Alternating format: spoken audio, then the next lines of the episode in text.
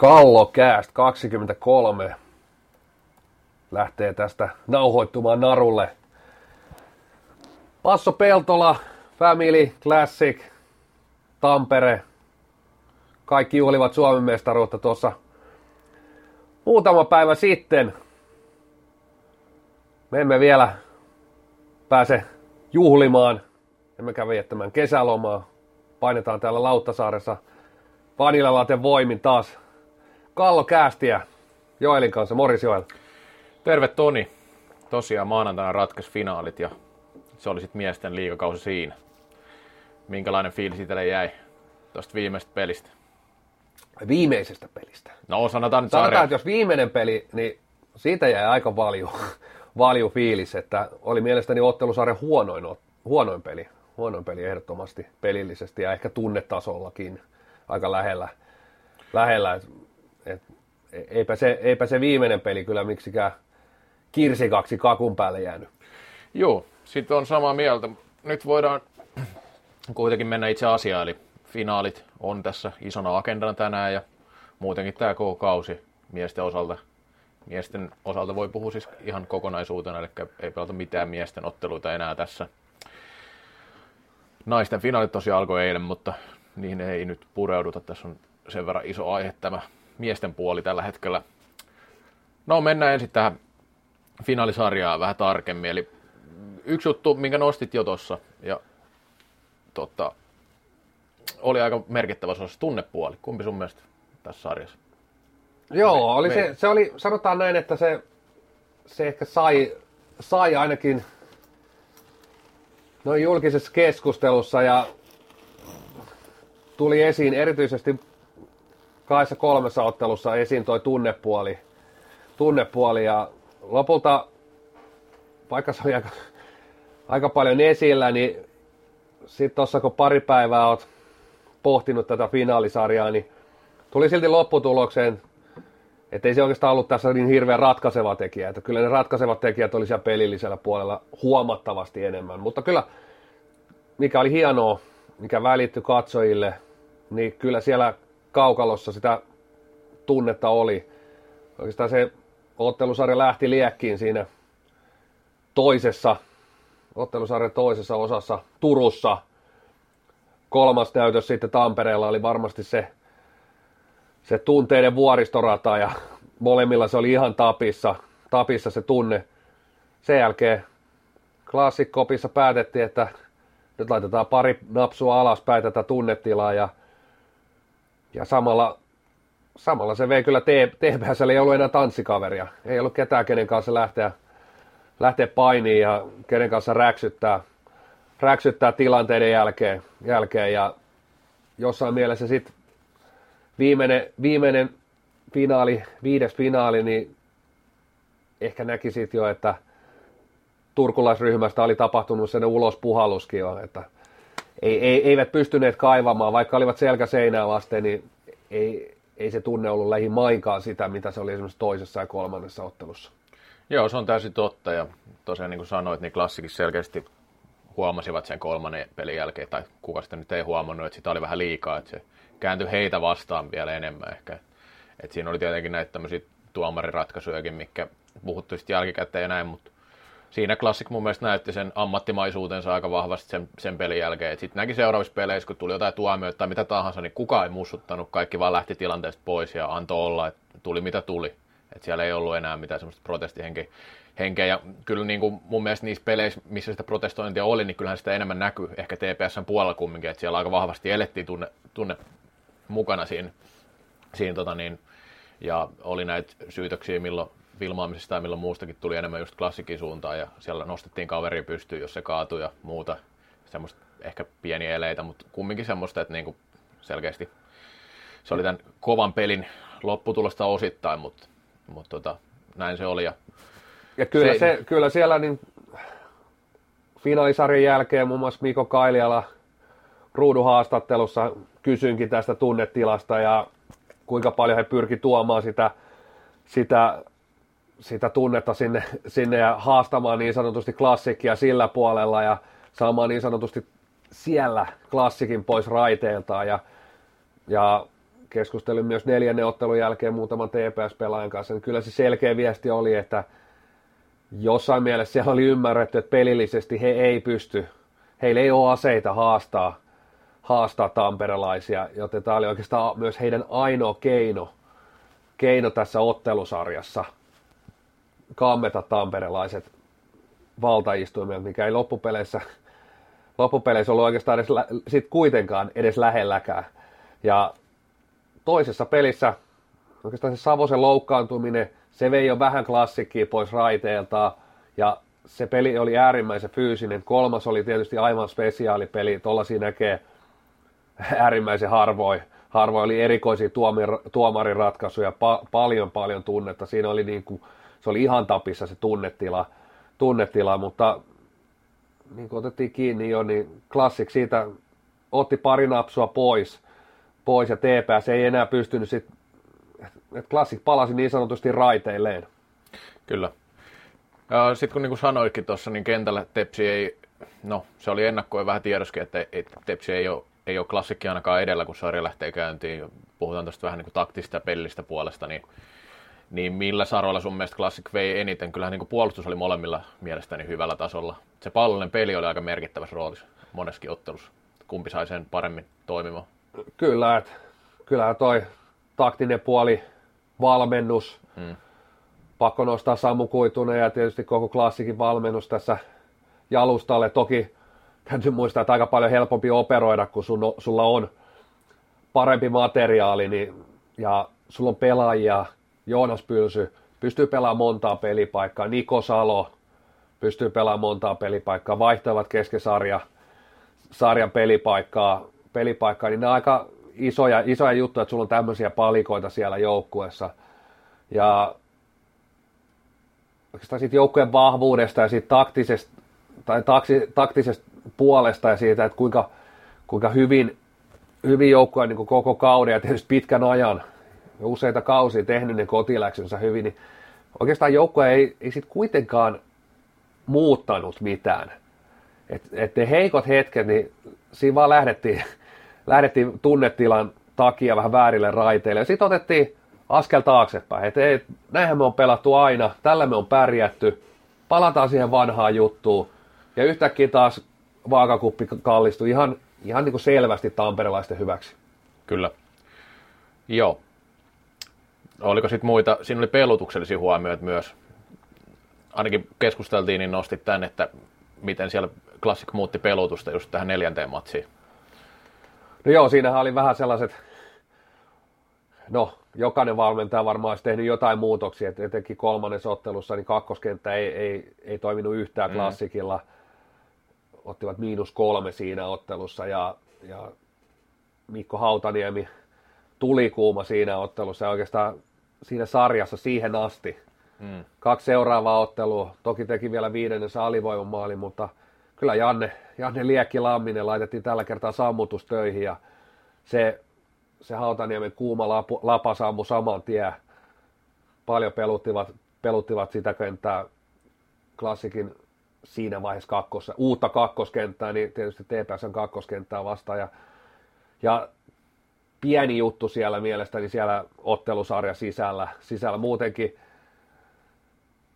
toinen ottelu, kolmas ottelu, niin siinä oli vähän semmoista sekaannusta niissä kentällisissä. Ne ei lähtenyt toimi, toimia sillä tavalla toisen ottelu vielä ymmärtää, koska kesken, kesken ottelu Savonen loukkaantui ja joudutaan tekemään muutoksia, mutta kolmanteen lähtivät sitten niillä kentillä, millä kakkos, kakkosottelu lopettivat. Ehkä siinä oli fiilis, että näillä nyt voitettiin, niin jatketaan näillä, mutta etenkään se kakkoskenttä ei toiminut ja siihen haluttiin sitten just taas niin pallollista vähän varmuutta, piha sinne, Johansson sinne, Lamminen sinne, että oikeastaan tämä piha-salo kaksikko erotettiin, joka mun mielestä toi sit just sitä, mitä Kuitunen otti monessa haastattelussa esiin, että halusi, että palataan vähän niin kuin askel taaksepäin, pelataan siihen, mikä, mikä me osataan.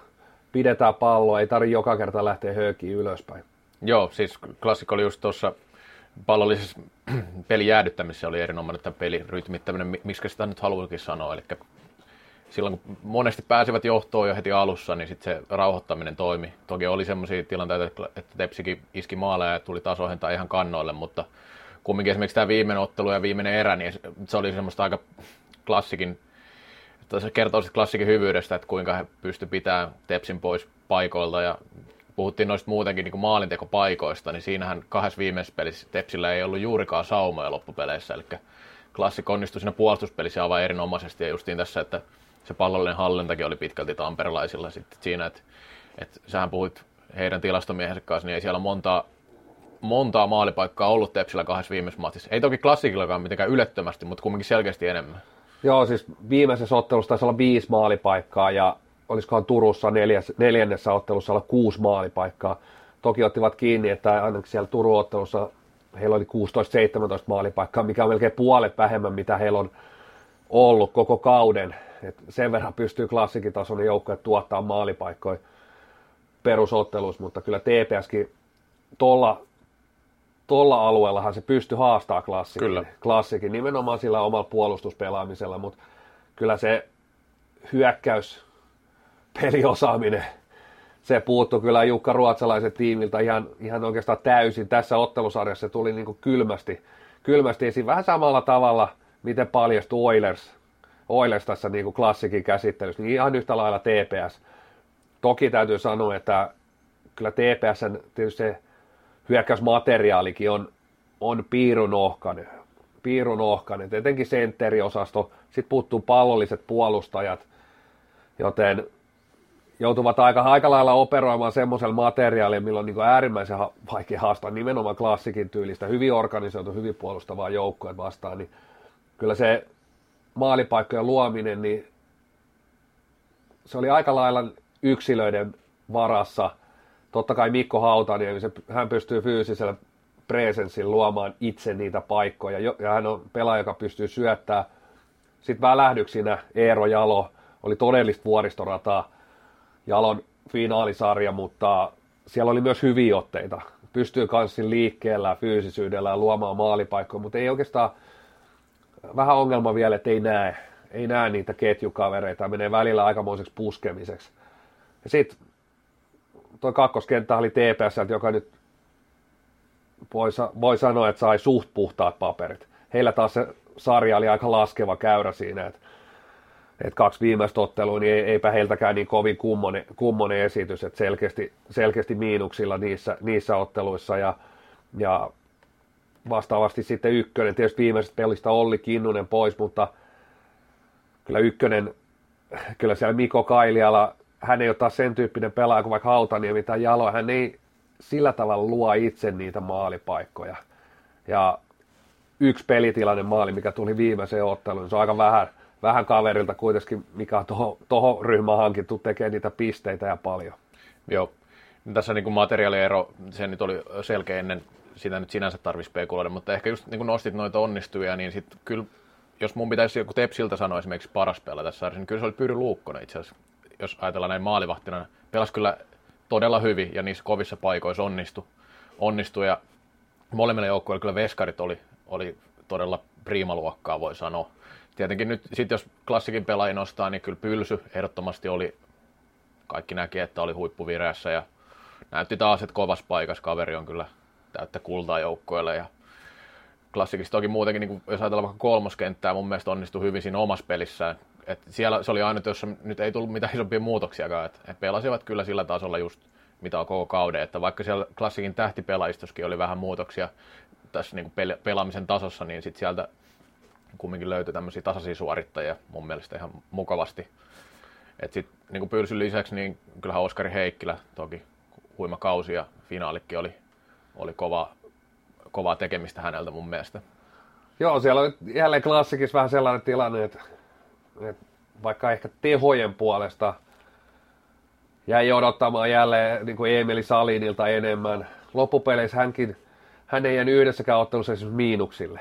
Teki töitä koko ajan paljon. Et, et, et, ei se niin, ei niin kauhean heikko suoritus sekään, että et, et missään ottelussa ei tosiaan, tosiaan miinuksilla ja sama, sama Niko Salo, hän sitten loppuun kohden teki vielä tärkeitä maalejakin. Ja pelasi hyvin pakkia. Ja, ja kyllä niin klassikin ryhmä, vaikka siellä tuli se ehkä kuitenkin se puolitoista ottelua, sanoisin, että siellä oli puolitoista ottelua vähän heikompaa, niin jos muuten katsoo sitä kokonaisuutta, niin se oli kyllä jälleen sitä tuttua klassikkiä, että ne löytyi kahdesta kentästä ratkaisuvoimaa, löytyi onnistujia silloin, kun tarvitaan, ja tietyt pelaat sitten teki sen niin puolustustyön, ne tähtipelaat teki myös se oma, oman, oman ruutunsa siellä omassa päässä äärimmäisen hyviä, niin kun otit kiinni, niin kolmoskenttä myöskin, niin tässä ottelusarjassa niin plus kaksi, plus kaksi, mikä on hyvä suoritus, että sitten kun vertaa vaikka kaverin, kaverin sinne kolmoseen, niin siellä on, siellä on miinus kolme, miinus viittä. Mm.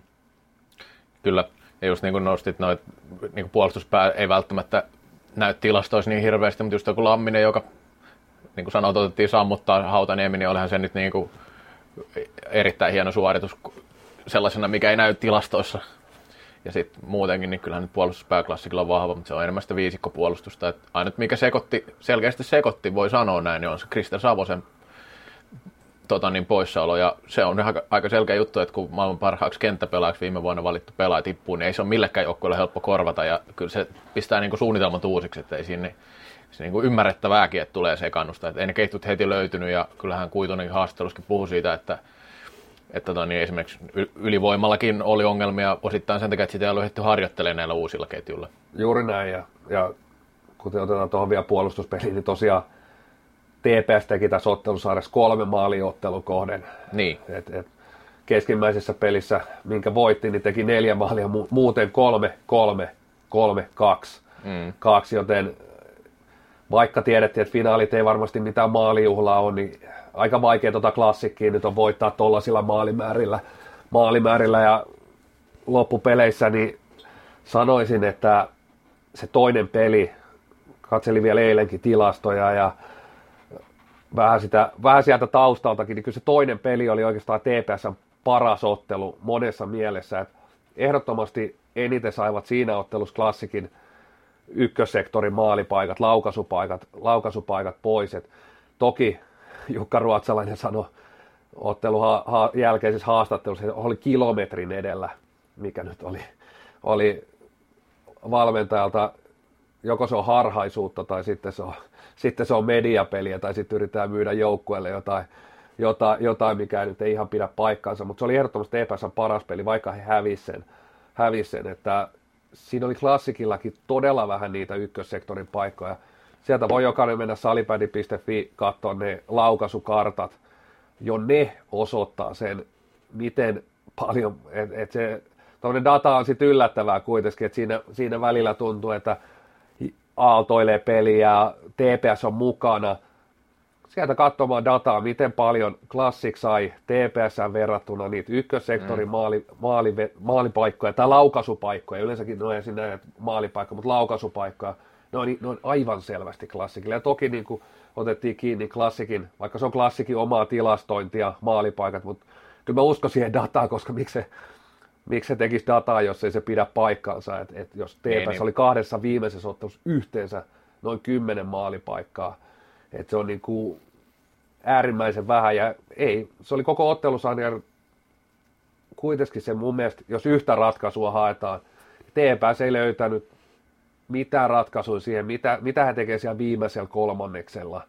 Ja sitten tullaan just näihin, että sama syssy se YV-pelikään ei toimi yleensä, jos et sä pysty 5 viitosellakaan luomaan juuri, juuri ollenkaan maalipaikkoja. Ja tuota fyysistä peli, sitä on korostettu, sitä oli kyllä jonkin verran, ja sitten tämmöisiä tilanteen jälkeisiä vähän semmoisia ylimääräisiä juttuja, ja vitosia tuli, rangaistuksia ja pari punastakin ei nyt semmoisia niin sikailuja varsinaisesti, että kyllähän se nyt niin kuin se yksi, yksi tota Kinnusen tilanne, mistä hän sai sitten pelikieltoakin, niin kyllähän sen nyt voi laskea sitten semmoiseksi, semmoiseksi tilanteeksi, mutta muuten niin kyllähän se nyt aika rehtiä peliä oli sillä että vaikka jäähyä tuli, vaikka fyysistä peli olikin. Oli mun mielestä, mun mielestä oli ihan normaali pudotuspeli salibändi, ei, olihan se fyysistä, siellä, siellä oltiin aika lähellä semmoista kansainvälistä M-välierätason fyysisyyttä, mitä mun mielestä pitää SM-finaaleissa ollakin, että ei se, ei se mun mielestä mitään, mitenkään erikoisen fyysistä ollut, että totta kai siellä on tiettyjä fyysisiä pelaajia, TPS on joukkueena kohtalaisen fyysinen, he ei ole taitojoukkue, he on, he on puolustava, he on työtelijäs ja fyysinen joukkue. Ja se oli oikeastaan heidän se ainoa ase että he olisi päässyt sinne ihon, klassikin ihon alle sillä tavalla saamaan se family-junan raiteeltaan. Mutta kyllä se, se juna vaan palasi, palasi liian nopeasti raiteille ja loppupeleissä niin, niin ei TPS keksinyt mitään, mitään aseita. Kaikki, kaikki sellaiset, mitkä, millä se olisi voinut kääntää, otit jo maalivahtipelikin, Luukkonen oli erinomainen, mutta kun toisessa päässä oli myös erinomainen maalivahti, he ei saanut siitä etua. Erikoistilanne pelaamisen he hävisi, hyökkäyspelaamisen hävisi. Puolustuspelissä he oli, he oli suht samalla viivalla, mutta vaikka, ja mikä on hienoa tietysti, että TPS voitti se yhden ottelun ja TPS on joukkue, joka oikeastaan pystyy roikkuu pelissä mukana äärimmäisen hyvin, niin jos ihan niin tätä ottelusarjaa pureksitaan, niin no tietysti on 4-1 on lukematkin tarkoittaa sitä, että ei tässä nyt mestaruudesta, mestaruudesta ollut hirveästi, hirveästi kuitenkaan epäselvyyttä.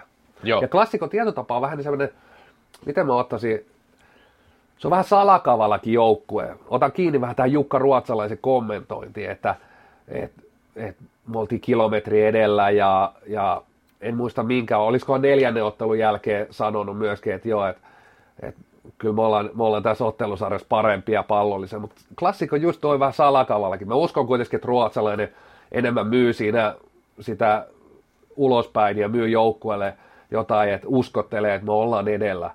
Eihän, eihän niin harhainen voi olla. Ja siis se klassikon joukkueena, joka niin antaa tie, usein sitä pallollisen, myös hallinnan va- kaverille. Mm, paikoin joo. Paikoin. Ja tässäkin sarjassa oli siellä hetkiä, milloin TPS piti palloa, mutta ei se, ei se eskaloitunut millään tavalla maalipaikoiksi. Et, et se TPSn pallonhallinta hetket, niin ne ei vaan tuottanut maalipaikkoja juuri yhtään. Et, et se, se Classic on, on sillä tavalla, se on niin tylyn ja kliininen joukko, että ei se tarvitse koko aika dominoida peliä etenkään pallollisesti. Joo, eikä sillä varsinaisesti dominoinutkaan ihan ei. hirveästi. Vaikka puhunkin tuosta, että totta kai he rytmitti peliä jonkin verran ja näin, mutta ei se nyt semmoista niin kuin mitä ilotulittelua ollut tai se, se, semmoista ylivoimaisuutta sellaisena perinteisenä ajatuksena. Mitä tuohon, tuo, tulee tuohon fyysiseen peliin, niin halu, haluaisin vain korostaa, että vaikka tästä on puhuttu paljon tästä fyysisestä pelistä, niin tässä ei ollut kumminkaan mitään sellaista niin ylilyöntifyysisyyttä. Kaikkea semmoista, mikä kuuluu tuohon.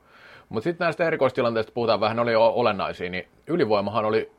Ää, No alkuun klassikki pelasi hyvää ylivoimaa. Teps ei pelannut missään vaiheessa hyvää ylivoimaa, se voi sanoa. He tekivät yhden maalin 5-3 YVllä siinä siinä pelissä, minkä voittivat, se oli voittomaali. Klassikilla sitten, en tiedä oliko se siitä Savosen loukkaantumista vai mistä, mutta se huono niin kyllä loppua kohde. Ja noita ylivoimia tuli niitä viiden minuutin ylivoimia ja muuta, niin, mutta se oli kyllä niin kuin yllättävänkin noin joukko klassikille, niin esimerkiksi se pallon liikuttelu kaikki oli, se oli tosi kankeen näköistä. Joo, siinä, siinä tapahtui näköinen, toki molemmat joukkueet on hyvin puolustamaan. Kyllä se, se, heijastuu, se pitää, se, pitää se heijastuu siihen AV-pelaamiseen. Mielenkiintoista tosiaan, että, että Classic teki kaksi alivoimamaalia, Joo. TPS teki yhden alivoimamaalia. Itse asiassa tähän en ole laskenut sitä Jussi Pihan Turussa tekemään maali, mikä tuli kaksi sekuntia Joo. jäähyn jälkeen. Sekin rakennettiin alivoimalla se maalipaikka. Mutta tosiaan niin otit kiinni Classic alkuun, alkuun taisi tehdä viidestä ekasta ylivoimasta kolme maalia – kaksi minuuttisista. Ja lopulta sai tässä ottelusarjassa 16 minuuttia pelata, tai kahdeksan, kahdeksan ylivoimaa ja teki kolme, kolme maalia. TPS sai, olisikohan se ollut nyt neljä vai viisi, en muista enää. Tota, ja plus sitten tämä viisi minuuttiset, pelasi melkein erän verran. Erän verran, viisi nelosta, ei yhtään maalia, kaksi maalia omiin. Ja TPS ei oikein löytänyt minkäännäköisiä aseita, mutta eipä löytänyt loppuun kohde klassikkikaan. Ja mä luulen, että, että se meni vähän sillä tavalla pelaajien korvien väliin jo se ylivoima, kun se ei lähtenyt toimimaan. Se oli molemmilla joukkueilla tosi heikon näköistä. Se, se oli staattista. Viimeisessä pelissä katsoi, jos klassikin ylivoimaa, niin sinne laitetaan kaksi äijää maalille ja kolmella yritetään sitä alakolmiosta pyörittää sitä paikkaa. Todellisuudessa sä oot melkein alivoimalla siinä, jos alivoima pelaa sen hyvin sen tilanteen. Sä yrität pyörittää sinne kolmella neljää vastaan ja kaikki oli hitaita, hitaita liikkeitä, pallot tärisi ja pomppii lavassa, että tuntui, että siellä on, siellä on niin meikäläisen tasoiset kaverit, kaverit askissa. Joka, jokainen liike oli niin hidas, siellä ei tullut minkään näköisiä liikkeitä pallon kanssa. heti tuli mieleen siinä viimeisessä ottelussa esimerkiksi Niko Salon maali heti jäähyn jälkeen, että miksi noita liikkeitä ei tullut siinä YVssä, YVssä, että otetaankin pallo, lähdetään kanttaamaan, ja jos ei sulla ole vetopaikkaa, siirrä sivuun, seuraava lähtee kantille. Se oli, tällaisia ei tullut enää siinä YVssä ollenkaan. Siinä meni, mentiin jotenkin sinne, vaikka huippupelaajia, niin siellä tuli joku semmoinen kipsi, kipsi molemmissa ryhmissä, ja etenkin nostan tästä niin kuin klassikin, millä se YV on toiminut kuitenkin läpi koko kauden.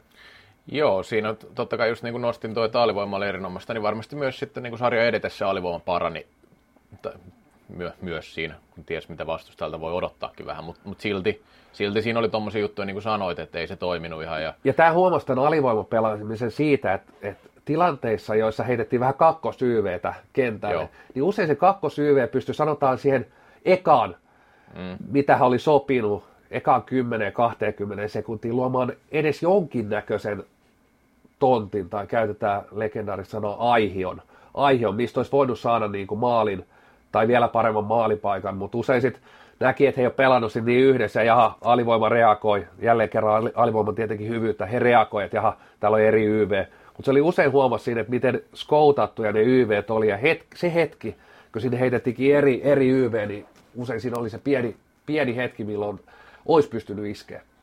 Okei, sitten tämmöisiä puheenaiheita, mikä nousi sarjan aikana. Totta kai nuo pelit itsessään oli, oli myös tärkeä puheenaihe, mutta no ulkopelillinen asia, tai tämä ei ole ulkopelillinen asia tietenkään, mutta tuomarointi nousi esiin siinä sitten kolmannessa pelissä, mistä tuli niitä ulos. Ja mun mielestä ainakin se Salinin tilanne oli kyllä ihan oikea, oikea lappu. Se Kailalan tilanne oli taas vähän hankala nähdä siis, että mitä siinä tapahtui edes videolta, ja siitähän nyt sitten ei tullut pelikielto, vaikka se meni, meni ihan kurinpitäjällekin, niin miten sä itse näet, että et, et nousiko tämä vähän liian iso, iso rooli ja liian iso häly, että kumminkin ilmeisesti, mitä sä itsekin olet keskustellut pelaajien kanssa, niin pelaajat oli ihan tyytyväisiä tuomarilinjaan. Joo, siis kaikki signaalit, mitä juttelin ennen, ennen, en viimeisen pelin jälkeen enää, mutta tota, neljännen pelin jälkeen, niin kyselin myös, että miten tuomarilinja muuttuu. Neljänteen pelinä tuli uudet tuomarit, Joo. lähdes lähtemään veljekset, veljekset ja, ja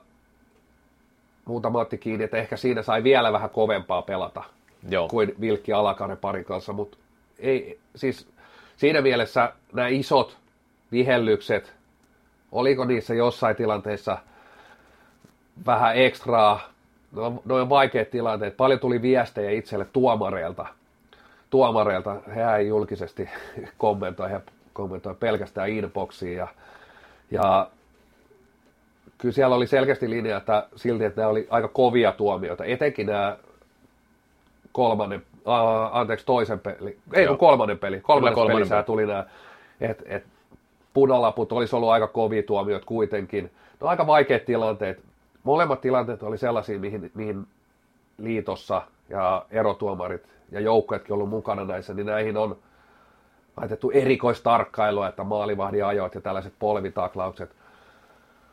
Molemmissa oli vähän semmoinen ei, ei, ei ne ihan väärin mennyt ainakaan mielestäni. Otin on monessa paikkaa ottanut kiinni, että kyllä niissä oli, oli paikat antaa se punainen. Toki se punainen on aika kova ratkaisu, ratkaisu antaa, mutta sitten taas ehkä jotain, otetaan vaikka se saliin nyt ensin omaan käsittelyymme, niin loppupeleissä toi, mikä on hyvä, että noit polvella jalalla pelaamisia aletaan vähentää, mutta jos katsoo sitä sarjaa, niin noit on aivan älyttömästi. Jalalla saa pelaa tällä hetkellä todella paljon. Kyllä. Siis tosi paljon. Siis tuommoisia tilanteita ää, tulee paljon. Nyt Saarinen, muistaakseni oli Saarinen siinä tilanteessa. Siinä oli Hautamäki. Oliko Hautamäki? Kyllä. No, yllättäen. Meidän sanoi, että olisiko ollut Hautamäki, koska tota, no, niin hän, häneltä yleensä myös löytyy tämä Joonas Pylsy-efekti. Pistetään Mitäs vähän, meinaat sille? Pistetään vähän lisää siihen lisää, hänkin osaa tämän, tämän homman. Ja se on näissä peleissä semmoinen yksi taito. taito. se ei ole varmasti, sillä saat muutama vihamiehen tuolla Twitterissä ja sarana polvi jutut kiertää ja näin poispäin, mutta toi on semmoinen, millä, millä tietyt pelaajat niin saa, saa sitä etua joukkueelle, ei se aina niin pidetty ole, eikä välttämättä joka joukkueessa myöskään joukkueen sisälläkään kaikki ei välttämättä sitä arvosta, sekin on fakta. Mutta siinä kun Hautamäki ei olisi kaatunut, olisi ottanut vähän niin kuin se jalan vastaan, siinä usein tuommoisessa tapahtuu, kun tullaan ja, jalalla estetään, niin pelaaja vähän niin kuin takertuu siihen ja sitten siitä vähän niin kuin möyritään ja nyt oli vain iso mies ja pieni mies vastakkain ja sitten siihen pienet kiepit ilmaan, niin se näytti pahemmalta mun mielestä, mitä se oli. oli että et kyllä tuollaisia, mikä mut, mun mielestä tärkeää, että siihen jalalla pelaamiseen puututaan, koska sillä pelataan tällä hetkellä ihan, ihan älyttömästi. Tietysti se on vähän erilainen tuossa käännöstilanteessa kuin kulmapeleissä, mutta tämä kulmapelejäkin kun katsoo, niin pallohan usein otetaan pois jalalla. Joo, siinä oli, se oli helppo havaita, kun Salin teki itsestään niin ison siinä. Siinähän oli heillä tavallaan jo alivoima, eli Johansson oli saamassa jäähy siinä kakkosta justiin. Meni vähän hölmästi siihen eteen, ja siinä se kontakti oli, kyllä se niin kuin mun mielestä sääntöjen mukaan meni ihan oikein. Niin kuin sanoit, että se ei ehkä niin kuin aina, aina näytä ei oteta samalla tavalla, mutta enemmän mä siinä näin silti sen punaisen kortin kuin siinä Kaililan tilanteessa, jossa taas oli hyvinkin epäselvää se. Ja esimerkiksi yleistä katsottuna se ei tietenkään, se ei ole niin kuin aina se paras paikka katsoa mitään tilannetta, kun tuomarit saattaa nähdä ihan eri kulmasta sen tilanteen, niin mä luulin ensin, että Tepsi saa sitten rankkari. Se näytti siltä se tilanne, ja ilmeisesti mä en, mä en enää ihan varma, että mihinkä Kailella loppupeleissä edes kaatui siinä tilanteessa, että oliko se sitten Torisova jalka vai Salinin maila vai mikä se oli, mutta se ei niin kuin näyttänyt, se, se ei näyttänyt punaiselta kortilta katsomoon silloin ja ehkä niin kuin jälkikäteen, no se meni vielä sitten videotuomariltakin tuonne kurinpitäjälle, mutta kurinpitäjä totesi että ei ainakaan lisäpelikieltoa tule, että, että tota niin, se, se on, tämä maalivahtien päälle ajaminen, niin se on hyvä juttu, että ne otetaan pois, Siinä on ehkä vähän erikoista se, että se tuli kesken kauden tavallaan tuommoiseen tarkkaan syyniin, ja se on aiheuttanut vähän hämmennystä, että niistähän pelikielto on sitten jaettukin tässä, tai jaettiin puolivälierissä. Juha Kivilehto sai koskemattomuudesta kaksi ottelua, ja oli Lainekin sai pelikielon siinä KRP-sarjassa, niin kyllä näitä niin kuin on ollut, ollut tässä, mutta se Kailalan tilanne kumminkin yritti maali, eikä nyt selkeästi ollut mitään vahingoittamista, eikä se nyt aina tietenkään tarvikaan olla vahingoittamistarkoitusta, ettei se, niin kuin se, se, mitä sä yrität välttämättä. Tästä tuli vähän mieleen se, se Petri Hakosen pelikielto. pelikielto. Se oli kyllä selvempi. Mm. Muistaakseni sai pelikieltoakin siinä. Ainakin mä en, hänen, varma. mä en ole kanssa varma, että saiko pelikielto. Ulos ajon kuitenkin. Ja yritti, hän yritti väistää ja sitten se sattui vielä osu, mutta siinäkin oli vauhtia vaan liikaa. Ja kyllä tuosta täytyy sanoa se, se, että Kailialallakin, että jos sä sinne ajat maalille, vaikka kuinka yrität maalin tekoon, niin tuossa on vähän sellainen tilanne, että melkein väkisin tai ainakin isolla prosentilla rytisee, että meet, meet vähän katsepallossa, et, et ihan havainnoi, missä on maalivahti, ja ajat sinne täysillä. Ja toki sitten vielä vähän sitä, että johonkin, johonkin jalat sotkeentuu, mutta katso oikeastaan ennen sitä kontaktiikin, niin hän on hie, hieman mm. huonossa balanssissa jo, ja, ja siinä on kuitenkin maalivahti suht suojaamaton, koska istuu, kyllä, kyllä. istuu, siellä, istuu siellä persillä ja toinen tulee täydellä vauhdilla ja se on niin, siinä mielessä aika, aika tota noin, niin kuitenkin sillä pelaajan vastuulla, että millä vauhdilla, millä, millä vauhdilla sä sinne tuut sitä maalikohde. Joo, kyllä, ehdottomasti. Ja siis voihan Olli usenkin tapauksessa sanoa se, että tuskin hän nyt yritti ajella Joonas Pylsyä pystyy siinä tilanteessa, mikä tuli, mutta siinä nyt aika varomattomasti kumminkin törmäs. Että se niin kuin, se tilanne oli mun mielestä sinänsä selkeä, että ei sekään, että mitä hän yritti siinä, vaan se, että miltä se, mitä siinä tapahtui. Sitten tuli tietenkin näitä viitosen jäähyjä, mun mielestä se, se on ollut selkeä juttu, että naamaan kun osuu mailla, niin siitä tulee vitonen, ei siinä mitään, ja niistä mun mielestä ei tarvi sinänsä, niitä nähtiin ihan hyvin. Aina oli tietenkin se Hautamäen tilanne, missä, ei kun, niin, Hautamäen tilanne, missä hänen oma mailansa osui naamaan, mutta sekin oli jopa videoltakin vaikea nähdä, että mitä Kyllä. siinä tapahtui, että siinä tuomari vähän vaikea syyttää sitä, kun se tilanne oli niin nopea ja se, se niin kuin se, se, se, mikä näissä tietysti, ja mitä keskustelin pelaajienkin kanssa, niin ehkä vähän tuli sellainen fiilis, että alettiin viheltää sitä seurausta, no joo. eikä syytä. Et, et, oli tilanteita, joissa pilli tuntui, että soi sen takia, että menit nurin. Mm. Otetaan, otetaan yksi aihe, mikä tuli TPSlle, olisiko ollut kolmannessa ottelussa, niin pieni laitakahakka, vähän tuupitaan, ja yhtäkkiä Joonas Pylsy makaa toimitsijapöydällä ketarat leviää, hänkin on kuitenkin hyvin harjoitellut pelaaja huippuurheilija, niin eihän nyt tuommoisesta pienestä, pienestä tönimisestä, niin e- et sä nyt lennä tuonne pöydälle makaamaan, että kyllä, kyllä siinä aika paljon laitetaan ekstraa, ja jälleen kerran tuomarit osti oikeastaan sen seurauksen siitä, että tuossa varmasti oli kontaktia niin paljon, koska pelaaja on tuolla, tuolla toimitsijapöydällä papereiden seassa makaamassa. Joo. Ja sitten vielä, jos näistä ma- korkeista mailoista, niin yksihän jäi sit huomaamatta se Salinin tilanne. Mutta siinä sit tuomarit ei kumminkaan tehnyt sen seurauksen perusteella sitä. Että ilmeisesti eivät nähneet, mitä siinä tapahtui. Kyllä sen tietenkin videolta näki ja aika selkeästi osui se maila sinne kaulaan. Kaula Niiranenhan oli pois viimeisestä pelistä. Mutta joo, se ehkä näistä tuomaroinnista, ei siinä sinänsä mitään kovaa peliä ja ehkä nyt keskustelua vielä enemmän virinnyt siitä, että, siitä, että tota, kolmas tuomari tai joku, joku ratkaisu ehkä on tulossakin, koska kahdelle tuomarille tuntuu olevan vähän haasteita. No sitten tunnelma.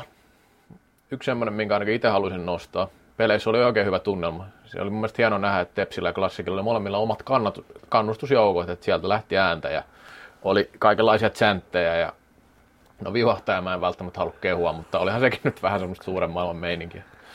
Joo, mun mielestä ehkä tämän koko finaalisarjan suurimmat onnistujat. Et, et, Kyllä. Et, toivat myös siihen tähän koko finaalisarjaan sellaisen, sellaisen fiiliksen katsojana ja, ja kohtuuaktiivisena seuraajana, että et, tässä täs on kaksi, kaksi oikeasti joukkuetta tappelemassa tästä mestaruudesta, vaikka ehkä Askissa sitten kuitenkin marssijärjestys oli, oli kuitenkin selvempi, selvempi mitä, mitä ehkä sen yleinen ilmapiiri, että monen mielestä TPS-haasto, no totta kai se haasto, haasto mutta to, lähelläkään se ei kyllä ollut, ollut ottelusarjan voittoa, voittoa mutta kyllä niin kuin, sitten taas tuolla katsomossa, niin siellä meni puntit aika tasan ja, ja erittäin, erittäin hieno, hieno, hieno meininki. Joo, hienoa just, että vieraspeleihin lähdettiin, Kyllä. että ei, ei ollut vaan kotona. Yleisömäärätkin oli hyviä siis noissa peleissä, että niihin voidaan vielä palata myöhemmin tässä, mutta no joo, puhutaan nyt siitä vähän, että klassikko on ollut aika ylivoimainen viime kausina. Neljä mestaruutta. Okei, nyt voidaan sanoa, joku on näitä uutisia julkaistu, että muutoksia on tulossa. Kaksi kovaa pelaa lähtee, Pyls lähtee, Savonen lähtee, Villeri molemmat. Semmoinen kysymys, mikä ei ole, ei ole mikään yksinkertainen, että millä keinoin toi klassikko saavutettavissa, jos ajatellaan vaikka tulevaa kautta? Niin. Mulla on vähän tunne ja me on otettu tämä kallokästi kiinnikin siihen, että klassik ei varmasti tule vahvistuu niin. merkittävästi tulevaksi kaudeksi. No, jos sut lähtee Christian, Christian Savonen ja Joonas Pylsy, niin siinä saa jo aika, aika monen medioilla jopa Passo Peltoilla pystyt korvaamaan, koska puhutaan ihan, ihan maailman parhaista pelaajista, niin niitä on aika vaikea korvata. Varsinkin kun vaikka siihen tulisi huippupelaaja tilalle, niin aivan eri asia. Nämä on, nämä on ollut tässä polulla, family-polulla ja, ja voittanut mestaruuksia, ne on sen joukkueen kanssa yhteisiä kokemuksia, niin se on ihan eri tilanne, kun sitten siihen tulee vaikka ns. samantasoinen huippupelaaja, huippupelaaja ulkopuolelta. Mutta millä keinoin saavutettavissa. Näin kuitenkin, että lyhyellä tähtäimellä varmasti se on, että hankit parempia pelaajia.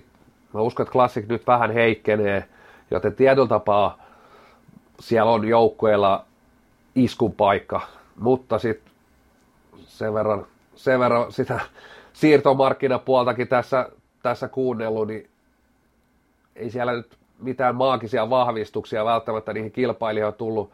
Ehkä Oilers selkeämpänä vahvistuu.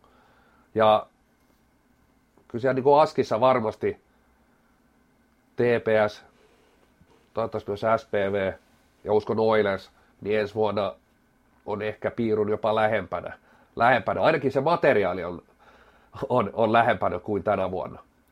No onko taktisella puolella sellaisia asioita, millä voisi ottaa kiinni kiinni klassikkia, että siellä on tuo puolustuspeli ollut se kulma, kulmakivi näihin mestaruuksia, kyllähän se on erittäin korkealla tasolla ollut. No, Samu Kuitunen, Jussi Jäntti, valtakunnan parhaita, parhaita valmentajia, sulla on hyvä materiaali, siellä on fiksuja pelaajia, jotka pystyy myös kehittämään sitä pelitapaa. Et, et, tällä hetkellä on tässä vuosi aikaa, vuosi aikaa kehittää jotain. TPS vaihtuu valmentaja, sinne tulee varmasti uusia juttuja. Siinä voi myös mennä yllättävän paljon aikaakin. Se Kyllä. ei välttämättä vielä re- realisoidu ensi vuonna se, se valmennetaan vaihdos. Voi tulla isoikin haasteita. Oilers, otan nyt näitä omasta mielestäni parhaat haastajat, niin Oilers tulee vahvistuu, rosteri vahvistuu, valmentaja lähtee kolmas kausi, mutta mä uskon, että siellä rosteri alkaisi olla sellainen, että jos taktinen puoli on kunnossa, jos sitä pystytään kehittämään, niin ehkä jopa potentiaalisi klassikin haastaja. Toki tämän vuoden välierät osoitti, että ei palaakaan. Matka ei, on vielä. Ei mitään saumaa. Jos, jos TPS ja Oilers olisi kohdannut välierissä, en olisi antanut Oilersille mitään saumaa näiden, näiden otteluiden perusteella. Ja ehkä se suurin syy siinä on, on se taktinen puoli, mutta myös se, että Oilersin sitä kivirekeä vetää kaksikymppiset kaverit. Niin. Kenen pitää kantaa se tulosvastuu, kenen pitää liidaa sitä joukkuetta siellä, siellä ottelusarjoissa tärkeimmillä hetkillä. Ne on kaksikymppisiä kavereita. Ne on, ne on tämän valtakunnan parhaita kaksikymppisiä, mutta ne on kaksikymppisiä. Ja edes salibändissä Suomen mestaruutta on aika vaikea voittaa kaksikymppisillä jätkillä. Kyllä, siinä on, voi mennä vielä aikaa. Se on ihan Sitten otetaan, jos otetaan vielä SPV tähän, sieltä ehkä eniten kuitenkin kysymysmerkkejä mulla, että onko, onko pelaajia tulossa, muutamia lähtee lopettaa. Siellähän on loistava, loistavasti ainakin A- ja B-juniorit menestyneet tällä, tänä keväänä. Tuleeko nyt vihdoin se suku, suku ei sukupuole, vaan sukupolven vaihdos Seinäjoella. Se tietysti siirtää taas sitä, ehkä SPVn sitä hetkeä, milloin he pystyisivät haastamaan klassikin. Joo. Ja toi on tietenkin tämmöinen seikka, harjoittelu, kova fyysinen harjoittelu, sehän on SPVstä vedetty aina ihan äärelle ja klassikkikin harjoittelee kovaa, mutta nyt ensi vuonna niin heillä on ehkä se, tämä nyt nousi vähän tässä finaalisarjankin aikana esille, että kova kuormitus oli klassikin pelaajat tällä kaudella, että toi on todella kova temppu, että he voitti kaiken tällä kaudella, koska miettii, että siinä oli MM-kisat, kymmenen pelaajaa oli MM-kisoissa. Ensi kaudella heillä kumminkin pieni etu, tai etu tähän kauteen nähden on siinä, että pystyvät varmaan vähän tasapainottelemaan paremmin noiden niin harjoittelujen muiden suhteen ja aivan, pelaamisen suhteen. Aivan varmasti. Ja fyysisellä puolella mä en usko, että kukaan pystyy tuolla huipulla repi ero. Mennään kymmenen vuotta taaksepäin, niin. SSV-dynastia oli, niin silloin, silloin vielä se fyysisyys oli aika isossa osassa. Kukaan ei pystynyt edes fyysisesti haastaa SSVtä. Mm. Nyt, nyt se ero on niin kuihtunut kasaan, että kyllä tuossa sanotaan, että tuskin pudotuspelijoukkoissakaan fyysistä eroa hirveästi on. Ei. Hirveästi on, ei, ei, ei sieltä, sieltä on aika vaikea, vaikea sitä ratkaiseva ero, ero raapi, raapi.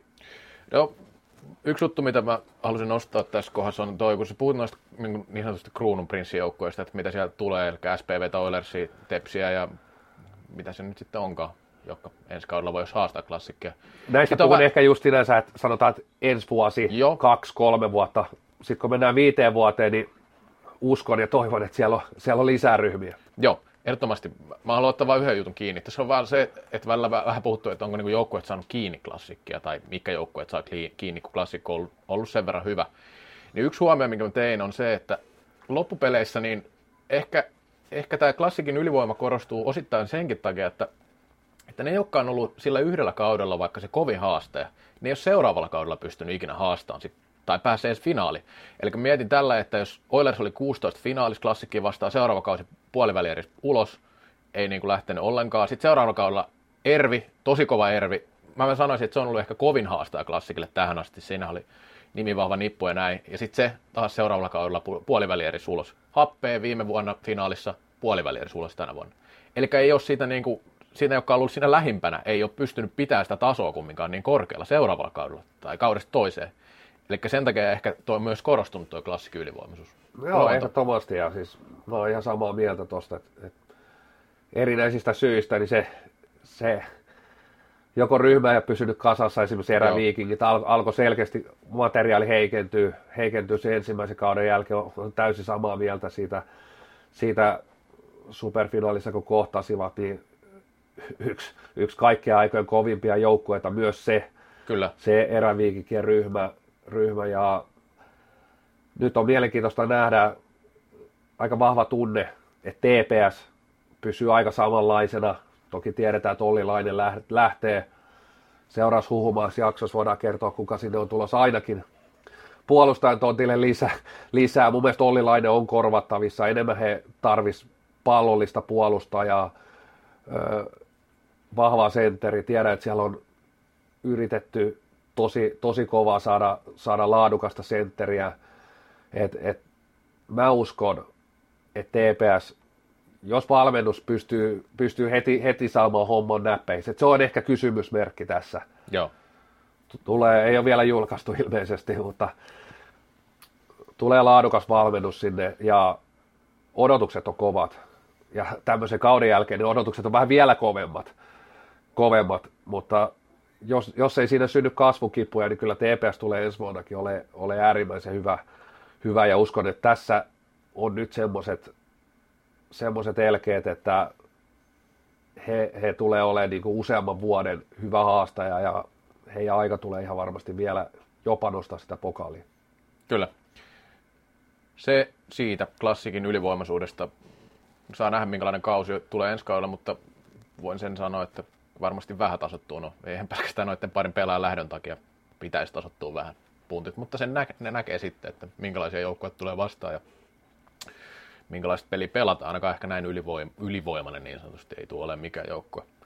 No puhutaan vähän sarja vastaan superfinaali. Tästä on puhuttu aikaisemmin kyllä, mutta nyt kun se pelattiin se sarja taas, niin ehkä sitä voi vähän nyt ruotia, tai pitääkin ruotia, koska nyt on vähän vertailupohjaa tästä niin kuin lähi, lähimenneisyydestä. Eli tuo näkyvyysasia. No siitä Twitterissä oli keskustelu jonkin verran, että se, sehän jäi niin kuin paikalliselle tasolle, mikä on hyvä juttu tietenkin niille seuroille, koska sitten seuroihin, jos seuroille se, että kun saa peleihin porukkaa ja näkee tuommoisia huippumatseja, niin saattaa tulla seuraavalla kaudella katsoa. Mutta laajempi näkyvyys. Sä nostit Hesari, esimerkiksi Hesari ei huomioida oikeastaan millään tavalla finaaleja, niin miten toi sun mielestä näyttäytyy? Niin Hesarihan, se ei ole tietenkään sama kuin Ilta-Sanomat tai Iltalehti, mutta ei, ei kauhean kaukanakaan. Kyllä Hesari tulee aikamoiseen, aika moneen peräkylän pitäjäänkin mm. ihmisille, vaikka ehkä Helsingissä edes käynyt tai tiedä edes mikä on Stockmanni, mutta kyllä mä tiedän ihmisiä, kenelle Hesari tulee luukusta ja sitten tulee se paikallisaviisi. Mutta siis tuo näkyvyys on tosi, siitä voisi jaaritella, jaaritella aika, aika tovi, mutta ehkä koko tässä sarja Superfilma haluan ensin ottaa kiinni siihen, että tämä nähdään tosi mustavalkoisena se on tietysti ihan kiva, se on, mutta se on usein kun tunteella fiilistellä, niin sitten se on joko tai. Mm. Ja, ja, ja tota, oli hienoa, että oli sarja, oli siis huikea juttu, että se palasi, mutta sitäkin unohdetaan ne, että, että siellä superfinaalissakin oli niitä hyviä juttuja. Kyllä. Se on ehkä mulle semmoinen, että, että ihmiset liikaa heittää sen, että superfinaalissa ei, ei tyyli ollut mitään hyvää, melkeinpä. No niin, Että et, et on vaikea löytää yhtikäs mitään.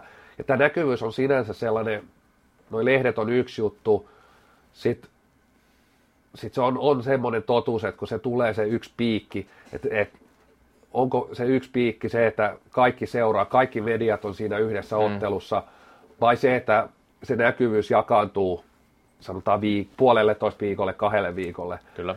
Valtakunnallinen media ei todennäköisesti tulevinakaan vuosina välttämättä tuu salibändiä nostamaan kahdeksi viikoksi alustalle. Ei tule nostamaan, voi sanoa. Liiga on ainoa, siis kiekkoliiga on ainoa, mikä on jalustalla kaksi viikkoa finaalia ja salibändi ei tule ihan hetkeä.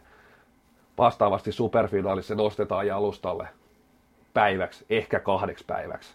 Et, et, näissä on kaksi, kaksi eri juttua. Se näkyvyys näkyy ehkä sillä tavalla, mitä otin viimeksi kiinni, niin superfinaali näkyy se, se kuitenkin tuossa kolmessa vuodessa moni tiesi, että jaha, te pelaatte yhden finaalin. Sellaiset, ketkä ei seuraa lajia juurikaan, niin ne tiesi, että hei, teillä on superfinaali. Ne melkein ties, minä päivänä se on. Kyllä.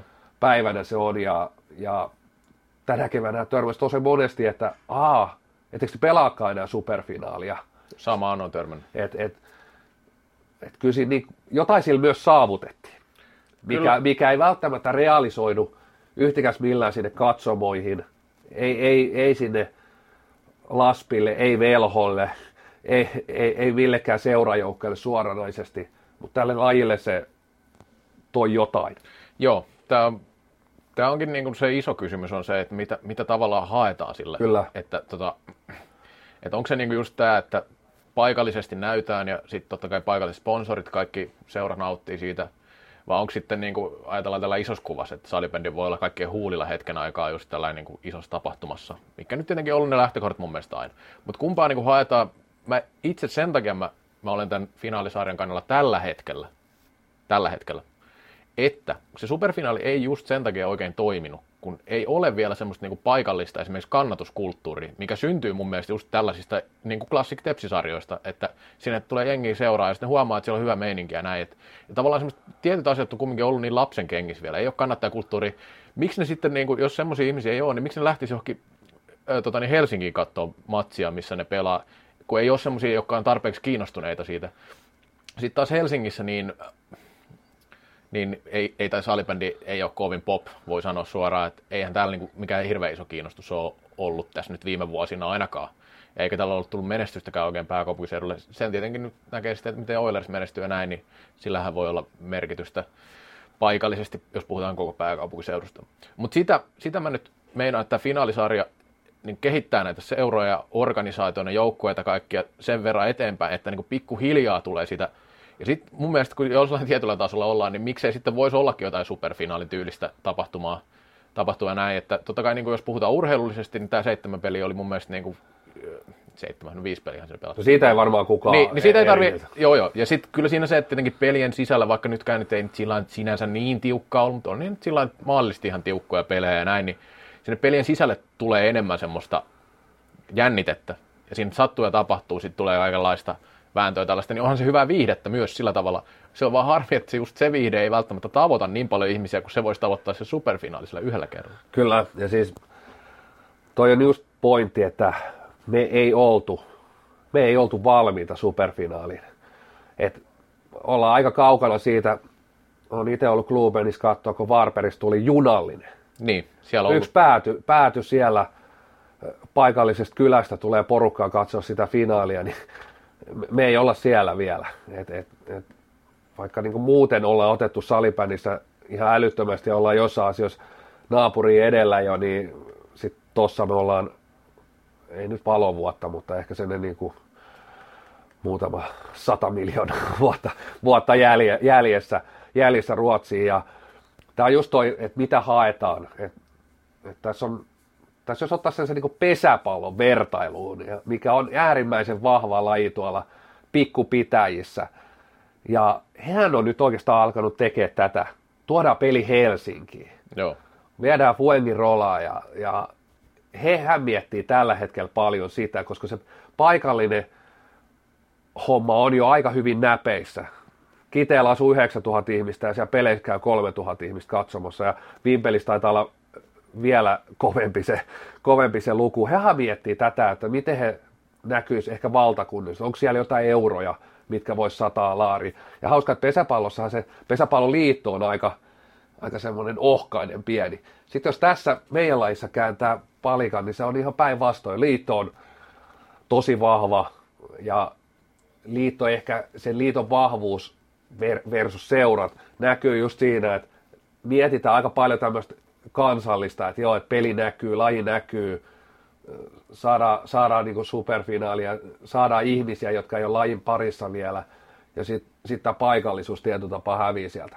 Joo, ja kyllä sillä paikallisuudellakin saadaan niitä ihmisiä peleihin, että sieltä alueelta, että sitä ei pidä sillä niin väheksyä, väheksyä ajatuksena, että no, kansallisesti kyllä mä siis ymmärrän kaikki pointit siitä, minkä takia superfinaalissa se oli niin kuin, siinä oli ajatuksena, siinä taustalla oli paljon ajatuksia, mutta se oli ehkä vähän liian iso ajatus siihen väliin mun mielestä, missä mentiin. Että noin finaalisarjat oli just saanut semmoista lisäpontta. Jyväskylä, Seinäjoki, hienoja yleisömääriä ja näin. Ja sitten ehkä siinä sitten taas taustakaikuna oli nämä Helsingin finaalisarjat, missä sitten ei taas väkeä välttämättä käynyt niin paljon ja se oli vähän erilaista. Mutta sitten taas kyllä niin kuin näkyy, että sitä kasvua on vähän muualla kuin täällä päin. Se on vähän ikävää, mutta mutta tota niin, tai ikävää, mikä nyt kellekin. Mun mielestä on hienoa, että missä sitä kasvua nyt tuleekaan tai kiinnostusta nousee, niin se on ihan yhtä tärkeää mun mielestä. No sitten ihan lyhyesti otan vielä tästä, että miten tämä salibändin asema urheilukentällä ylipäänsä tällä hetkellä on. Että sähän sanoit just mun mielestä ihan oikein, että eihän salibändifinaalit nyt nouse, nouse miksi käy ykköspuheen aiheeksi, vaikka niitä pelataankin tuolla. Et mun mielestä Hesari aika hyvin vastasi siihen, kun sä pistit Twitteriin, että että ei vaan lueta niitä juttuja tarpeeksi netissä, että miksi he tekisivät. Joo, kyllä mä ymmärrän. Kaupallinen media, niin miksi heidän pitäisi tehdä jotain semmoisia juttuja vaan, vaan niin kuin ihan huvin vuoksi, mikä ei sitten kiinnosta kumminkaan lukijoita. Heillä on siinä ei, talousajattelu taustalla. Juuri näin. Missään nimessä heillä ei mitään, mitään velvollisuutta. Että jos jollain velvollisuus on, niin se on ehkä just Ylellä. Kyllä Ylellä suht, suhteellisen tasapuolisesti tiettyjä lajeja, lajeja nostaa, mutta ei, ei se sielläkään pidä mennä sillä tavalla, että kiekko ja salipäin saa yhtä paljon näkyvyyttä se olisi ihan, se olisi ihan niin kuin absurdi ajatus ainakin mun mielestä. Et salibändi ehkä taas, taas niin skolikkoa vähän kääntelee, niin mun mielestä maajoukkue on, mm. saanut, on saanut tosi paljon arvostusta. Jossain kohdin sanoisin jopa, että, että ehkä liikaakin. Joo, suhteessa. Liikaakin suhteessa, suhteessa. Joku siellä varmaan tästäkin saa se herneen enää, mutta näin, näin, näin se mun mielestä on, että aika nopeasti noustu ja tosi, tosi näkyväksi. Toki menestys on, on siinä se yksi, mikä on kiinnostanut ihmisiä ja, ja on ollut, on ollut tie, sellaisia hienoja finaaleja ja siellä on, siellä on saatu siitä ilmiö, mutta sitten taas niin paikallinen, paikallinen salibändiliikamme, niin, niin missä se, mihin se sitä asemoisi? Kyllä mä se asemoin sinne kuitenkin koripallo, lentopallo, Akselille. Selkeästi veikkausliikaa mestistä jäljessä. Pesäpallo, niin kuin sanoin. Pesäpallo, hyvä esimerkki, erittäin hyvä esimerkki. Pesäpallo nostaa jopa sinne, sinne liikasta seuraavaksi. Et, et se, se, ei tietysti taas kiinnosta täällä niin valtakunnassa, ei Hesari siitäkään kirjoita, mutta se voi paljon paremmin, mitä, mitä moni luulee. Joo, ja tuntuu olevan, että no totta kai se on sitäkin, että maakunnissa niin saattaa olla se yksi laji, mitä seurataan sitten pesäpallo. Esimerkiksi monella pienellä paikkakunnalla se tärkeä laji, että Helsinki, jos mennään, niin täällä on vaikka kuinka monta lajia, mitä voi seurata ja muutenkin vähän pirstaloituneempi kaupunki, että kaupungin osat on ehkä semmoisia, mistä sitä voisi hakea sitä semmoista paikallis, paikallisvirettä, mitä, mitä nyt esimerkiksi jossain Seinäjoella saadaan salibändissä irti. että se on niin kuin, se kyllä näkyy siinä, siinä että to, niin, ei se, kyllä niin paikalliset ilmiöt on varmaan kumminkin se, mistä kannattaa lähteä kehittämään tässä vaiheessa. Ja sitten taas Helsingin ja pääkaupunkiseudun asema, niin täällä on moniakin semmoisia juttuja, mikä vielä kaipaisi parannusta. Esimerkiksi hallitilanne, se on niin se iso juttu. Mut tällä hetkellä tuo asema on tuo ja okei, yleisömäärät kasvoi jonkin verran runkosarjassa näin ja ihan hieno homma, että sinänsä, mutta kyllä niin tämä finaalisarja mun mielestä näytti vähän se, että missä, missä salibändin kaapin paikka tavallaan on, puhutaan näistä niin kuin, isoista medioista ja muista, niin miten se näkyy siellä. Ja jos nämä oli ihan julkisia, nämä Jimin katsojamäärät, toki samaan aikaan sitten se tuli, tuli ruudun puolelta, mutta ensimmäisessä finaalissa taisi olla, muistanko oikein, 9000 katsojaa Jimillä – toisessa öö, neljästesfinaalissa oli 16 000 katsojaa Jimillä. Ja nämä on aika samoin lukemiin pyöritään, mitä pyörittiin esimerkiksi, kun Kutonen näytti aikanaan Champions Cupin finaalipelejä Seinäjoelta. Ja ne on aika realismia. Ne on realismia, että, että luvut on, no ne on pieniä, mutta Kyllä. se on realismia. Että, että sitten helposti se Yle lähetys se antaa aina virheellistä, virheellistä, sillä tavalla virheellistä kuvaa, että tuolla on aika paljon edelleen niillä peräpitäjillä mummeleita, mitkä ei, ne plaraa niitä ykköstä, kakkosta ja kolmosta, ja niissä voidaan tavoittavuudet aika, aika kovia, kovia niissä. Et otan nyt esimerkiksi, missä oli itse, itsekin kommentaattorina, tuli tuossa jokunen aika sitten Skuassin SM-finaalit. Sitä pelataan edelleen tosiaan, sitä lajia lajia, jos kuuntelijat ei tiennyt sitä. Muistaakseni naisten finaalin tavoittavuus. Sattu tulee vielä heti hiidon perään 150 000 katsojaa. Joo. Ja jos nyt verrataan vaikka tähän Jimiin 16 000, se, jos se squash, naisten squashin finaali on, olisi näytetty Jimillä, niin se lukema olisi siellä varmaan 4-5 tuhatta. No, sitten mennään tähän kauteen yleisemmin. Annetaan pieni tuomio tässä nyt kaudesta ja tällaisia jotain nostoja tähän. Ensin otetaan tämmöinen kolme positiivista seikkaa, seikkaa nostoja. Mä, mä oon nyt tehnyt näin, että sä voit olla täysin eri mieltä näistä. Tämä on pastorin, pastorin tuomiot. Näin on. Kausi loppu, no ei vaan. Se, se oli ykkösen. Ei vaan. Positiivisia seikkoja. No mun mielestä tuo finaalisarja otettiin kumminkin hyvin vastaan. Siinä oli tietty tämän superfinaalin jälkeen pieni ehkä pelkokin, että näin ole missään järjestyksessä, minkä takia tämä tai tämä on. Niin. Ja tota, otettiin mun mielestä ihan hyvin vastaan. Tietenkin tuon superfinaalin jälkeen niin oli aloittaa sitä, että olisi voinut tulla semmoinen lässähdyskin. Ihan mahdollista, että ei olisi kiinnostunut. Vai? Niin, no kyllä mä odotin, että... että Enemmän odotit vai? En mä oikeastaan odot, odotin, että se otetaan hyvin vastaan. Joo. Myöskin, että, että ei ollut oikeastaan vaihtoehtoja. Sitä Okei. oli niin kauan itketty, että se tulee, niin oli oikeastaan, oikeastaan pakon sanelema juttu, että se otetaan hyvin vastaan. Tietysti mikä oli hienoa, mistä mä tykkäsin. Ei mulla mitään jäähallipelejä vastaan, mutta nyt ne yleisömäärätkin näytti, että nyt on pelattiin oikein koko siis halleissa. Joo. halleissa. Et en usko, että Hakametsä tai Typhoni, vai mikä Elysee se nykyään on, niin ei, ei, sen olisi tullut ehkä tuhat lisää, mutta se tunnelma olisi ollut niin kuin murto-osa siitä, No, no, mä- mitä se oli näissä, näissä pienissä mökeissä. Ja se oli, se oli mun mielestä iso juttu näissä finaalisarjoissa paikan päällä. Joo, siis mä puhun ehkä just tästä tunnelmapuolesta osittain myös, että Okei, Hartwallilla se tunnelma ei koskaan noussut kovin korkealle, mutta näissä oli semmoista niinku oikeita urheilujuhlan tuntua niin sanotusti molemmissa paikoissa. Se on se plussa. Mä otan, niin nimenomaan paikallisesti ottiin hyvin vastaan nämä finaalit, että siinä oli sitten viritelty kaikenlaista ja hienoja tapahtumiahan ne oli, ei siinä mitään. No, sitten yksi tämmöinen juttu, tämä on vähän sillä, että onko tämä nyt positiivinen juttu vai ei, joku voi sanoa, mutta, mutta nyt ei ollut semmoista, no viime vuonna esimerkiksi keskustelu nousi, tai viime kaudella, pistelasku, siitähän tuli iso numero, kun se ei ihan toiminut ja siinä oli vähän omia lapsuksia, että mi- minkä takia se ei toiminut. Nyt tänä vuonna ei ollut mitään tämmöisiä kentän ulkopuolisia, ehkä isompia juttuja, ainakaan itselle ei tullut mieleen. No ei, ei tällainen Että, nopeasti. että oli kas- muutettu asioita sen verran, niin että ei, ei tullut mitään tällaista, että tämä niin kuin semi, joku voi miettiä, että tämä on negaation kautta positiivinen juttu, mutta, mutta, mutta siis kumminkin mun mielestä, niin kuin, että pysyttiin asiassa. Joo, ei se, ei, ei tule kans mieleen, että varmasti si- se on kuitenkin onnistuminen siinä mielessä, että, että moni negatiivinen keskustelu oli, ei, ei noussut niin, niin, niin sellaisia tasoeroista, ei, ei keskusteltu, vaikka se, me ollaan täällä välillä nostettu sitä, että, että tiettyjä tasoeroja on ehkä joidenkin joukkueiden kohdalla, jos otetaan top 8 ja loput, niin mielestäni tällä hetkellä se ero kasvaa, ero kasvaa mutta onneksi ei yksittäisissä otteluissa ainakaan tällä kaudella kuitenkaan siellä askissa näkynyt niin selvästi kuin, kuin esimerkiksi edelliskaudella, jolloin ne oli oikeastaan tosi paljon pinnalla nämä tasoerokeskustelut. Mutta tuon voi laskea plussaksi. No tietenkin sitten ylijohtavan kuvan muokkaukset, ei, ei vaan.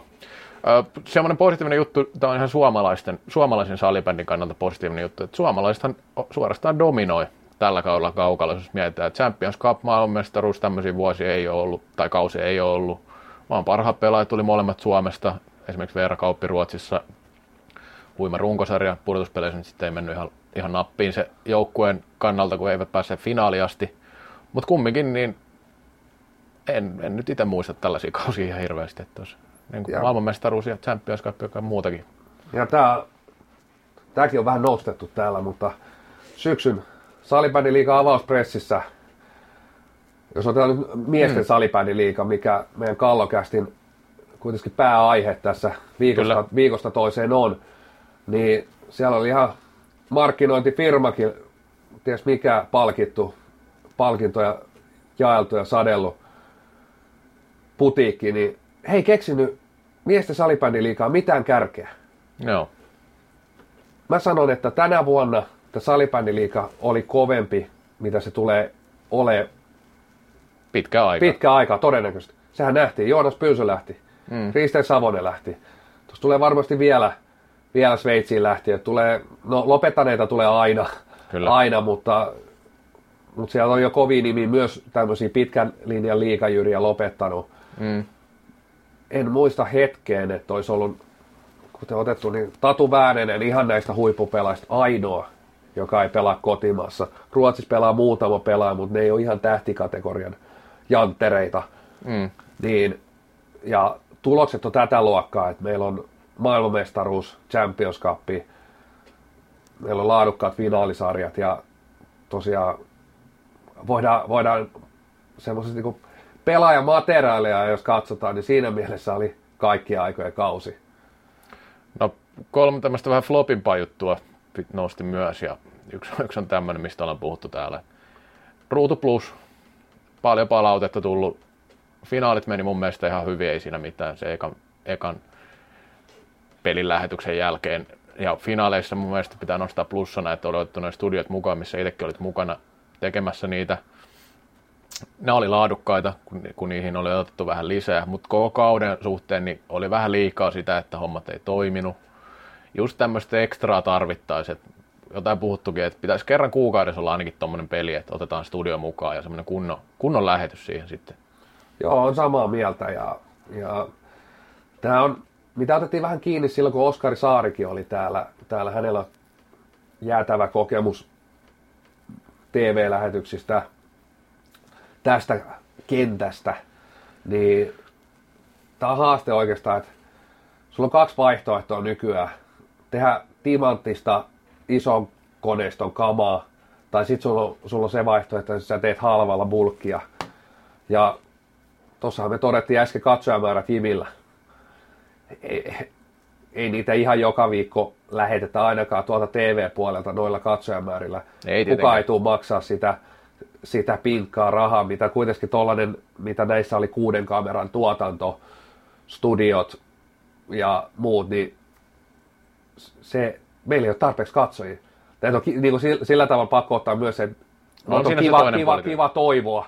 Kiva toivoa, ja noita oli aika todella makea tehty, tehdä, tehdä itsekin. Että, Tuomo Reposen kanssa naureskeltiin, että aika monta vuotta tuolla rupisi tiistai-iltoin painettu, välillä on yksi mikki ja välillä ei toimi kuulokkeet ja välillä seistää ja välillä on tolppa, mistä ei nähdä, nähdä kokonaan kenttää, mutta nyt päästiin vähän tekemään isommia, tosi hauskaa, tosi siistiä. Ja aina siinä on mennyt innolla tekemään niitä perusliikapelejäkin, mutta mut siis, että tällä hetkellä meidän tilanne on vaan, että jos me halutaan pelejä nähdä, niin ne on aika halvalla tuotettuja, mutta toivottavasti ni, niiden, niitä pystyttäisiin parantaa, toimivuus paranis. Se on vähän niin kuin to, toivottava vaan, että, ja kuten otin, niin olisi hienoa, että vaikka kerran kuussa tulisi tietyn tapaa tämmöisiä otteluita, missä nostettaisiin, nostettaisi, että olisi kuukauden ottelu, olisi, olisi tosi hienoa, jos mahdollista. Kyllä, mutta olet oikeassa tuossa, että totta kai no katseluukki pitäisi olla korkeampi. En tiedä sitten olisiko ne korkeampi, jos niissä olisi enemmän laatua. Ehkä Ruutu Plussaankin vähän jollakin mennyt jo hermokki jossain vaiheessa, ehkä. No sitten tämä tulospalveluongelmia oli taas keväällä ja sitten tämä tilastointipuoli, näistä me ollaan aiemmin mussutettu ja ei se nyt, toivottavasti niihin nyt tulee muutoksia. On kuullut, että pitäisi tulla ensi kaudella, mutta katsotaan mikä on tilanne, tilanne niiden suhteen. En tiedä, tarvitseeko näistä enää jauhaa, me ollaan jauhattu näistä niin paljon. Sitten Classic, se ylivoima. Tämä ei ole mikään miinus klassikille, eikä se, mutta se, että kun klassikko on niin hyvä, niin se on osin tuntuu ihmisiä viemään pois vähän lajin parista. Tai että jengi vähän ajattelee, että kun on niin ylivoimainen joukko, että mitä väliä näitä ei tarvitse katsoa eikä mitään seurata. Että seurata näin. Ja tämä ei ole todellakaan klassikin vika eikä mikään, vaan ehkä enemmän muiden vika, että ne on tarpeeksi hyvin, jos sillä ajatellaan. Kyllä toi, toi näkyy tietyissä, tietyissä luvuissa, mitä itsekin nähnyt ja siis paljon kuulee. Ja se on just toinen, että se ei klassikko asettanut tällä hetkellä se rima vaan pirun korkealle ja, ja tossahan me otettiin jo kiinni, että miten sitä, miten sitä eroa kurottaisiin ja jotkut merkit näyttää, että sitä ehkä, ehkä saataisiin kurottua ainakin siellä kentällä, mikä on niin se tärkein juttu sinne ulospäin. Ei, ei heitä kiinnosta, että, että onko klassikilla e-sports-joukkue ja jollain muulla ei, ei vaan mitä siellä askissa oikeastaan tapahtuu on ainoa mikä kiinnostaa ja, ja kyllä se varmaan, ja, tai siis ei varmaan, kyllä se on tiettyä mielenkiintoa vienyt, vienyt ihmisiltä se klassikin ylivoima. Joo. Käydään nopeasti läpi kauden valinnat. Kauden paras valmentaja Samu Kuitunen. Ootko eri mieltä? No vähän petyin tähän, että jos tässä puhuttaisiin liikavalmentajasta, niin ostaisin tämän, mutta Tässä puhutaan kyllä nyt vähän niin kuin, no joo, se, sittenhän se menee. Sittenhän, mutta kyllä Sebastian Freudenthal teki tämän kauden kovimman tempu, tempun, että no otetaan se mukaan siihen, kyllä, se, kyllä siihen nyt ainakin toinen sulka voidaan jakaa sitten Freudenthalille, mutta kuitenkin nyt näistä liikavalmentajista, liikapelaajista tässä ainakin puhutaan, että, että sinänsä vähän eri juttu. No kauden paras pelaaja liigassa, no mun mielestä Joonas Pylsy osoitti kyllä kovissa paikoissa. Voi ottaa muutkin kilpailut mukaan, Champions Cup ja MM-kisat, mutta kyllä niin itse sarjassa niin kovimmissa paikoissa oli kyllä hurja hyvä. ehdottomasti ja tietysti se parhaan pelaaja palkinto, niin se ehkä vielä, vielä vähän automatisoi, automaattisesti menee sinne joukkoon, mikä menee keväällä pitkälle. Et jos runkosarjaa vaan tuijotettaisiin, niin taisi paljon haasteellisempi valinta ja ei varmasti mulla osuisi siellä, Ei siellä Joonas. Py, Joonas Pylsyyn, mutta katsotaan koko kautta ja vielä, vielä löydään niin MM-kisat kaupan päälle tähän, tähän pakettiin, niin, niin Pylsy ehdottomasti. No tämä on vähän erikoinen, mutta kauden dominoivi pelaaja, tämä on meidän suosikkipoika, tai no, suosikkipoika, mutta Aaro Astala. Huima kausi Indiansissa. No joo, tässä ehkä sitten palkitaan sitä, sitä, sitä osastoa, että et, ei tarvitse välttämättä olla siellä kannua nostamassa, nosta- nostamassa keväällä, että ehkä tässä voisi lukea myös joku kauden joukkojensa tärkein Joo, joo, pelaaja. kyllä näin. Ja Tämä oli vähän raflaava tämä nimitys. et, sinne menee Haro Astalalle. Läpimurtopelaaja Oskari Heikkilä, hänestäkin puhuttiin. Joo, hän on noussut täällä aika moneen kertaan, moneen kertaan että, et sai Lassi Vänttisen saappaat. Hmm. Aika harva olisi uskonut, että ainakaan maalintekijänä pisteiden tekijänä niitä täyttää, mutta eihän vieläkään Lassi Vänttisen tasoinen kliininen viimeistelijä, No ei ihan, viimeinen, kliininen viimeistelijä. Että Kyllä näissä finaaleissa, pudotuspeleissä, niin paljon tulee paikkoja, mistä ampuu vielä logoon, mutta, mutta se on tietysti hieno merkki, että pääsee aika kivasti niille maalipaikoille ja kyllä se nuottakin heilu ihan kivasti tällä kaudella. No kauden paras veskari otin erikseen, niin Torisevan itse nostaisin. Niin vahva, tasainen kausi hänellä. Että. Tasainen kausi. Tietysti pääsee pelaamaan hienon joukkueen edessä, mutta on, on, on kehittynyt myöskin. Ja totta kai tuohon nyt olisi ollut ihan väärin se Eero Kosostakaan nostaa. Että Kyllä hän oli tietysti myös isossa roolissa, että SPV pronssia, pronssia sai vielä pronssiottelussa nolla peli, aika kova suoritus sekin. Että No kauden joukkojen, no, no sitä ei tarvitse nyt hirveästi keskustella. siellähän he nosti pokaaliin. Niin, kyllä. No floppi, tästäkin puhuttu aikaisemmin, niin kyllä Lasp, Lasp tota, odotuksiin nähden pelasi heikoimman kauden ainakin. Näin, näin me ollaan jo aikaisemmin puhuttu. Heidän Kyllä tämä, Laspon tuomionsa jo aikaisemminkin saanut. Asia, mistä ei puhuttu tällä kertaa tarpeeksi, se nostettiin äsken esiin, eli tasoerot. Niistä olisi voinut puhua vähän enemmänkin, koska niitä kyllä oli oikeasti. Ja kyllä siellä niin kuin sitten taas se kellarikerros oli aika eri tasolla kuin vaikka pudotuspelijoukkueet. Ja nyt voit päästä se bravuuri, bravuuriaiheeseen kertoa siitä, että, että mitä viimeisellä kolmella kaudella on tapahtunut.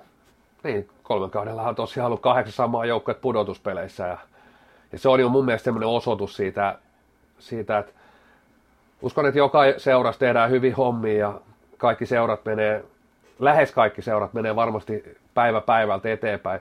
Mutta tässä on vähän sama kuin maajoukkueessa, että, että siellä ne parhaat menee pendoliinolla ja tämä seuraava porukka tulee höyryveturilla perässä, niin se erohan kasvaa. Kyllä. Ja liikas on vähän t- nämä merkit, tämä kausi, et, et vaikka niitä edelliskaudella puhuttiin paljon, paljon niistä tasoeroista, viime kauden vähän vähemmän, mutta täksi kaudeksi esimerkiksi siirtomarkkinathan meni juuri niin, että tänne hyviin joukkueisiin tuli entistä enemmän hyviä pelaajia ja nämä heikot heikentyi. Ja tällä hetkellä näyttää, että sama tapahtuu tänä keväänä. Otetaan sitten siinä huhumaan jaksossa lisää tähän kiinni varmasti, mutta, mutta mä, ja mä en muista missä jaksossa otettiin kiinni tähän, mutta mä uskon, että seuraavat 4-5 vuotta, niin tässä varmasti nähdään semmoista, ehkä semmoista kaksi, kahtia jakautumista liigassa. Joo. Sitten kentän ulkopuolinen keskusteluaihe, mikä nousi paljon tällä kaudella, on noin sääntömuutokset, ne ei nyt suoraan liity salibändiliigaan, tai liittyvä saattaa liittyäkin joskus, mutta ne ei nyt vielä ainakaan liity siihen. Niistä keskusteltiin mekin paljon ja se herätti paljon, paljon muutoksia näihin joukkuekokoihin, peliaikoihin 3 kertaa 15 minuuttia. Ehkä tähän ei tarvitse palata, kaikki varmaan tietää, mistä puhutaan.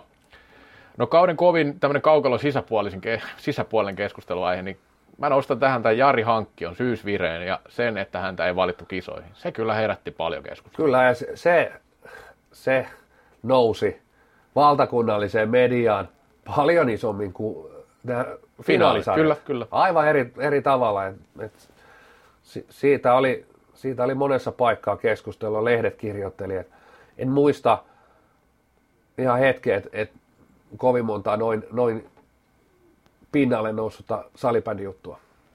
Kyllä. No, se kaudesta 2018-2019 miesten salibändiliigan osalta ja sitten on tietovisan paikka taas.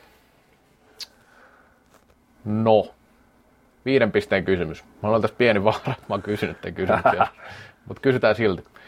Kuka pelannut kaikki aikojen eniten U19 maaottelut? No ei tätä kyllä. Poiki, ei varmaan olekaan. Tämä on varmaan jossain muualla tullut esiin. U19.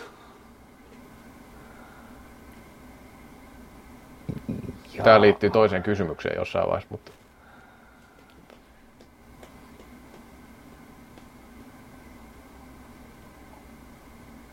En osaa kyllä yhtään sanoa. No, tämä ei ole kovin helppo. Mä heitän, että Rasmus Kainulainen. Janne Karisto, 29 ottelua. Ei ole tuttu pelaaja varmasti. Ei sano mitään. Joo, hänellä ei ole semmoista pääsarjauraa, että olisi jäänyt mieleen. No tota, sitten liittyen näihin siirtojuttuihin, niin mitä seuraa Joonas Pylsy edusti viimeksi Sveitsissä?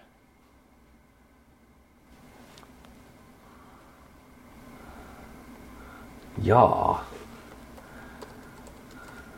Tää nopeasti heittää, niin tuleeko se mieleen mitään, mutta kun Viileri on